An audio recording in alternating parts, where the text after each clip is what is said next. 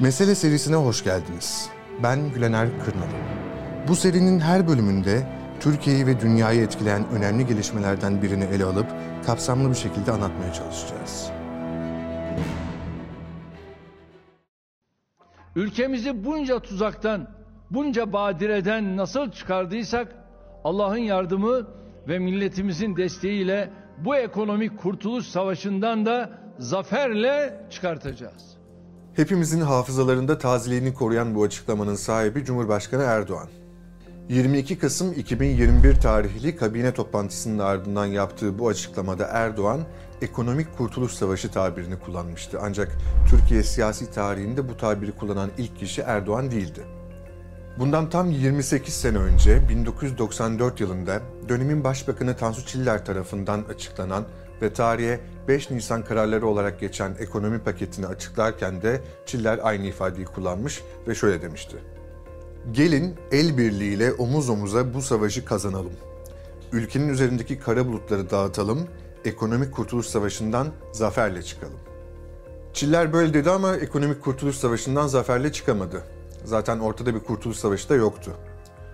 Peki yirmi sekiz yıl önce açıklanan ve Türkiye ekonomi tarihinde çok önemli bir yeri olan beş Nisan kararları neydi ve bu kararları hangi siyasi ve iktisadi süreçler getirdi? Gelin beraber hatırlayalım.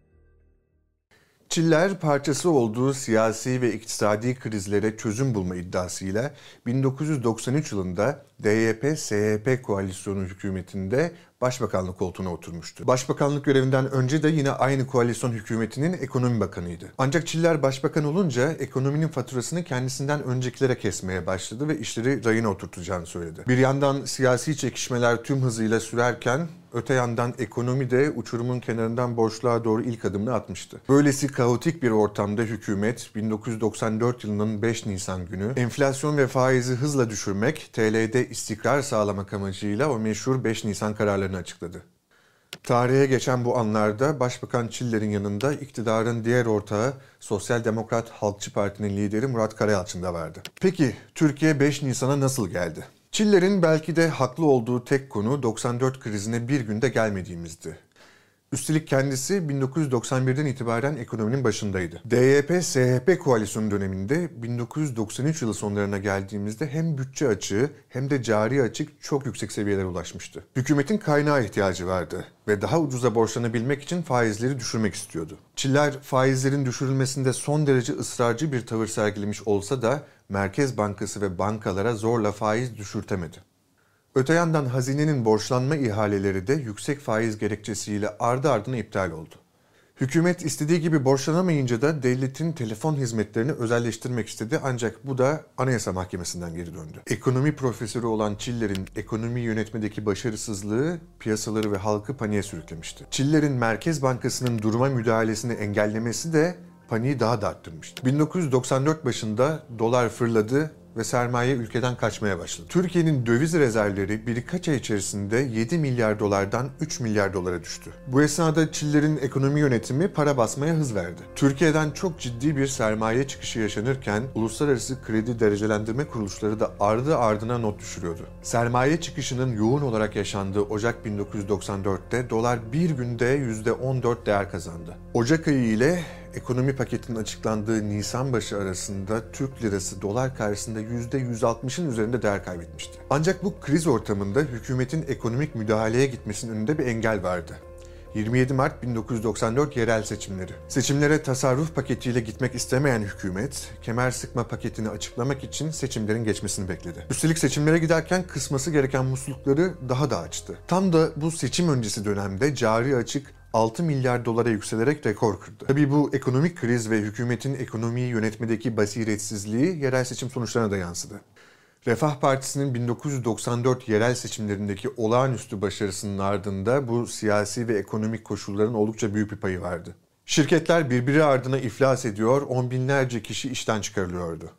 İşte bu ekonomik buhranın ortasında, seçimlerin hemen ardından Başbakan Çiller, beş Nisan bin dokuz yüz doksan dört günü bir ekonomik önlem paketi açıkladı. beş Nisan kararları diye bilinen bu önlem paketi kapsamında lirada yeniden devalüasyona gidilirken ücretler donduruldu, devlete ait bir dizi sanayi işletmesinin özelleştirilmesi kararlaştırıldı.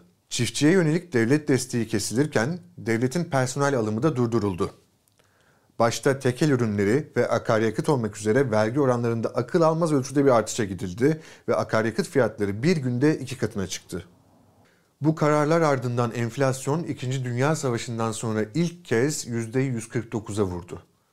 Dolar beş Nisan kararlarının açıklanmasının ertesi gününde T L karşısında bir önceki güne oranla yüzde yirmi beş nokta yetmiş sekiz değer kazandı. Devam eden günlerde ise doların değer artışı neredeyse iki katına çıktı. T L'nin iki günlük resmi devalüasyon oranı ise yüzde yetmiş sekizdi. Türkiye ekonomisi bir anda yüzde altı küçüldü. İcralar ve iflaslar rekor seviyeye ulaşırken halk kısa sürede muazzam yoksullaştı. Başta işçi ve memur sendikaları olmak üzere çalışanlar hükümetin kararlarına sert tepkiler gösterdi. Türkiye ekonomisi, hükümetin ekonomi yönetiminde yanlış politikalarda ısrarcı olması sebebiyle tarihinde görülmemiş bir buhrana sürüklenmişti. Tabii bin dokuz yüz doksan dört krizinin ve beş Nisan kararlarının siyasi sonuçları da oldu. D Y P S Y P koalisyonu bozulunca bin dokuz yüz doksan beş yılının sonunda erken seçime gidildi. bin dokuz yüz doksan bir seçimlerinde yüzde yirmi yedi nokta sıfır üç'lük oy oranıyla birinci parti olan D Y P'nin bin dokuz yüz doksan beş seçimlerinde oyu yaklaşık sekiz puan düştü ve seçimden üçüncü parti olarak çıktı. Seçmen yaşanan ağır ekonomik krizin faturasını kesmişti. bin dokuz yüz doksan dört'te yaşanan ekonomik kriz, iktisatçılar tarafından ekonomi yönetiminin kötü ve basiretsiz olmasının yol açtığı krizlere örnek olarak gösteriliyor. Ve yine son yıllarda Türkiye ekonomisinde yaşananlarla büyük benzerlikler taşıyor. Siyasi ve ekonomik tarihimizde yaşanan bunca şey unutulmuş olacak ki iki bin yirmi iki yılında hala Tansu Çiller'in parti kurup siyasete atılması ihtimali konuşuluyor. Hem de ciddi ciddi konuşuluyor. Öyle ki kimilerine göre ekonomi yönetiminde sıkışan Erdoğan iktidarının ekonominin dümenini Çiller'e vermeyi planladığı dahi konuşulanlar arasında. bin dokuz yüz doksan dört krizinde de, bugün içinde bulunduğumuz krizde de Çiller'in ve Erdoğan'ın ortaklaştıkları, ekonomi yönetimini ben herkesten daha iyi bilirim yaklaşımının Türkiye'ye ne kadar faydalı, ne kadar zararlı olduğu ortada. Biz yaşananları aktardık. Takdir sizlerin.